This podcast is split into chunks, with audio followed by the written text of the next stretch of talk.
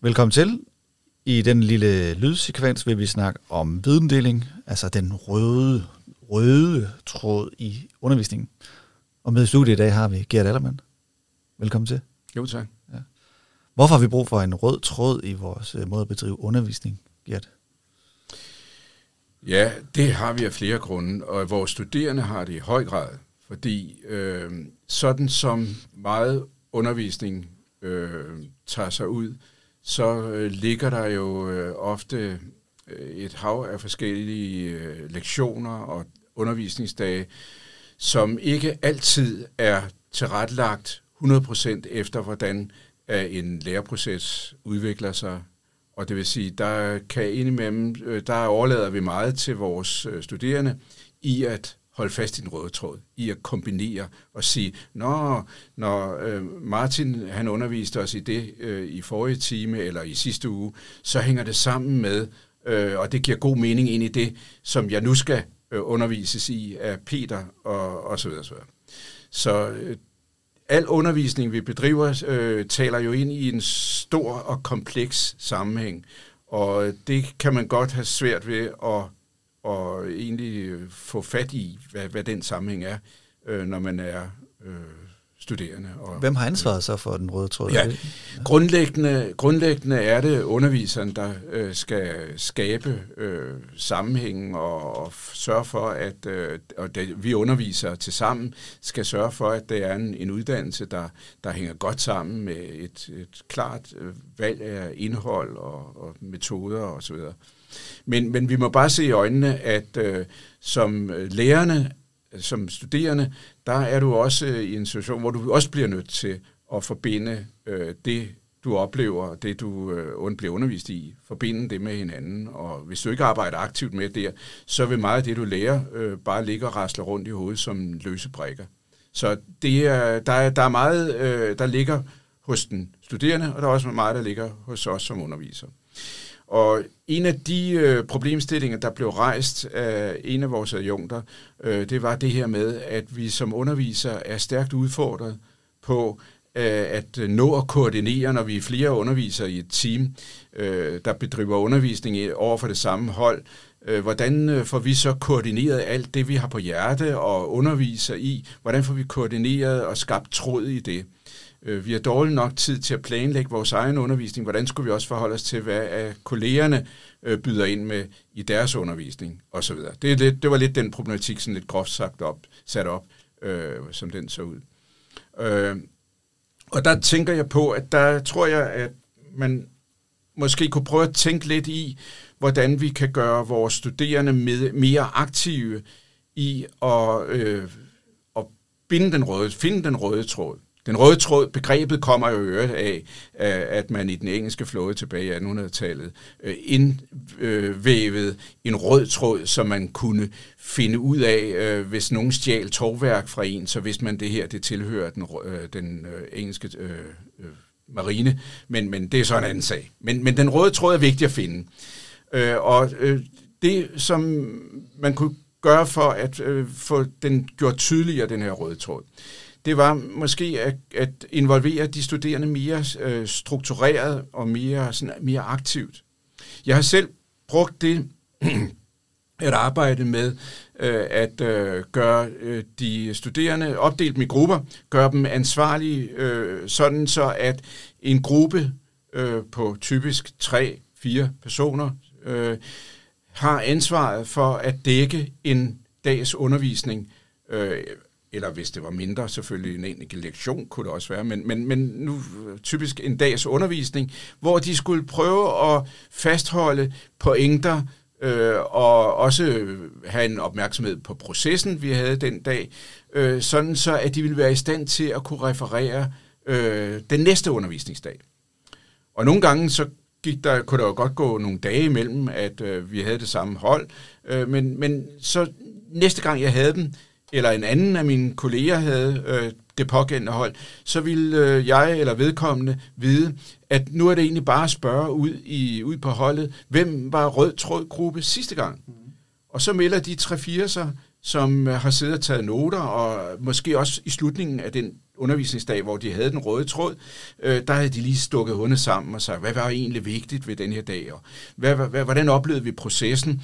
Øh, lad du også mærke til, at lige efter det frokost, der gik det helt dødt, eller øh, jeg synes ikke, den der gruppeopgave øh, var introduceret særlig klart, øh, jeg tror, det forklarer noget, osv. osv. Så de havde også sådan lidt feedback-opmærksomhed øh, mm. på, øh, på processen. Men så lægger de simpelthen fra land, så de starter øh, den pågældende nye team med at sige, ja, sidste gang var vi jo rundt om sådan og sådan. Og øh, dels brugte jeg det, når jeg stod som underviser, brugte jeg det til at høre, hvad min kollega havde undervist i, hvis det var en kollega, der havde haft den sidste time. Og nogle gange brugte jeg det også, hvis det var sådan, jeg selv havde undervist, så, så blev jeg opmærksom på, øh, her er der en pointe, jeg ikke har været tydelig nok med, for jeg kan høre, der fordi den udlagt nu sådan lidt skævt i forhold til, hvad jeg egentlig tænkte, den skulle øh, gøre godt for. Og så havde jeg en mulighed for lige at korrigere det. Det er en investering på en halv times tid på den næste undervisningsgang, mm. men øh, det øh, forekommer at være rigtig nyttigt, mm. fordi dels så får vi altid trukket tråden, mm. og som underviser får jeg også en tilbagemelding om, hvor er de studerende henne. I hvert fald de 3-4 stykker, som så fremlægger den. Og så beder jeg jo altid resten af holdet om at forholde sig til, var det også det, I oplevede som den vigtige, øh, de vigtige pointer? Eller, og havde I en anden oplevelse af processen? Osv. osv. Hvad tænker du, nu, nu får det ud på dybt vand, men constructive alignment, John Biggs og ja. måden med, man ja. kigger på målet, var med først, og så ja. det, designer baglæns i forhold til at skabe den røde tråd. Så hvis vi ved, at de skal afprøves ja. i et skriftligt mat 6 timer, så er det ja. jo vel det, der er styrende for, hvad det bliver formen for, hvormed vi skaber den røde tråd. Ja, altså det, det øh, Bigs øh, pointe med at, at udprøve, som er i overensstemmelse med, med måden, de er blevet undervist på, og det mål, der har været, ikke også? Øh, det, det altså, jeg tænker, undervisningen øh, kan jo have givet mange forskellige pointer. Altså, jeg, jeg, jeg tror, man skal passe på med at tænke undervisning alt for, øh, hvad hedder sådan noget, øh, alt for struktureret eller alt for en til en, at øh, de lyde, jeg skal høre komme ud af mine studerende øh, gangen efter, skal være 100% i overensstemmelse med de mål og, og, og den undervisning, de pointer, jeg har serveret. Men, men øh, i hvert fald får jeg et indtryk af, hvad det er, der er sket, øh, eller hvad, hvordan de har oplevet det, der er sket. Mm. Så jeg tænker godt, der kan være en eller anden øh, tilstræbssammenhæng af, hvad de skal kunne gangen efter ja. med det. Jeg, jeg, jeg vil godt have sådan en, øh, en mulighed for at sige, der kan også ske andet, og der kan også være noget andet, de har lagt vægt på, ja. og så vil jeg være nysgerrig på det. Ja. Men, men jeg grunden til, at jeg har... Øh, rød trådgruppen er i virkeligheden en af de grupper, øh, jeg, jeg bruger. Jeg, jeg bruger også at øh, lave to andre grupper sammen, sammen med. Jeg kalder det alt sammen for funktionsgrupper. Øh, fordi samtidig med, at en gruppe har den røde tråd, gruppe øh, ansvar. Øh, så har jeg også en gruppe, der hedder en aktivitetsgruppe, hvor der sker nogle, øh, hvor, hvor de får, får til opgave at øh, byde ind den pågældende dag med noget, der sådan lige øh, forlettede os og rejste os fra stolen og, og gør nogle aktiviteter. Altså, mange gode undervisere, de siger, øh, de har lige sådan i, nogle idéer om, hvordan de kan aktivere øh, de studerende, når at, øh, det går lidt for dødt, eller vi er for meget op i hovedet, så har de lige sådan en, en fix lille ting at, at ja, sætte gang i lidt aktivitet med. Øh, den har jeg uddelegeret, øh, udliciteret til hele holdet, øh, eller i, i hvert fald til en gruppe på dagen, øh, der har ansvar for aktiviteten.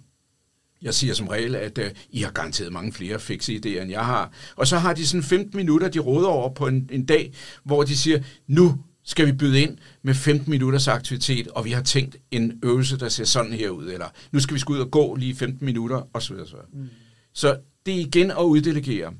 Jeg har den tredje gruppe, jeg har i, i gang i løbet af sådan en undervisningsdag. Det er en klimagruppe, øh, hvor at øh, gruppen er ansvarlig for at sørge for, at der er rart at være i rummet, luftet ud osv. osv.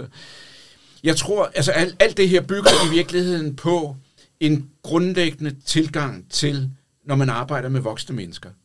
Alle over 14 år, alle er i stand til at tage et ansvar, alle har sikkert masser af idéer og erfaringer. At byde dem ind, Så hvis jeg vil have aktive studerende, så bliver jeg nødt til nogle gange også at hjælpe dem med at være aktive og tage ansvar. Og det gør jeg blandt andet gennem de her grupper.